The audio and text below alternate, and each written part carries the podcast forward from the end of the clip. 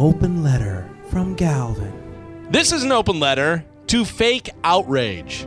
Dear fake outrage, seriously?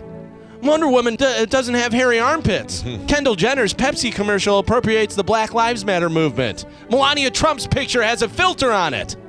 How is any of this really affecting your life? Is everything else in your life going so well that you have to nitpick over things that don't really have anything to do with you? He asked in his open letter that he writes weekly about things that annoy him that don't really affect his day to day life. It's a really big deal right now to some people that in the new Wonder Woman movie, she has her armpits shaved. Well, if she was truly Amazon, she would have hair under her armpits and they wouldn't be freshly shaved. Okay, but let me ask you this. We're totally fine with her having superpowers. she can block bullets with her bracelets. Right. She has a lasso of truth and flies around in an invisible plane. But what you just refuse to accept is smooth armpits?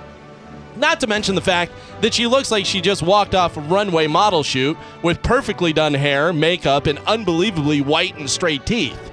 Now, I'm not an expert on women of the Amazon, but I don't think an archaeologist ever found bottles of Listerine or Oral B electric toothbrushes buried for hundreds of years.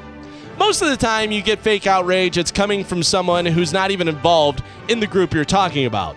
If there's fake outrage about gay people, short people, fat people, trans people, women, black people, Mexican people, it's usually coming from straight, average height, average weight white people. There's a lot of fake outrage there. But white people seem to uh, really excel at it. In fact, right now, there are plenty of white people outraged at that statement that I just made. See what I mean?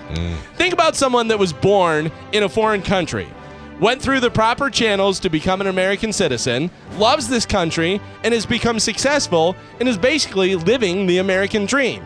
And then that person was detained and not allowed back in the country with their American passport when they were returning from traveling abroad. How much do you think they care about Wonder Woman's armpits? I'm Galvin from the Mike Calta Show, and this has been an open letter to fake outrage.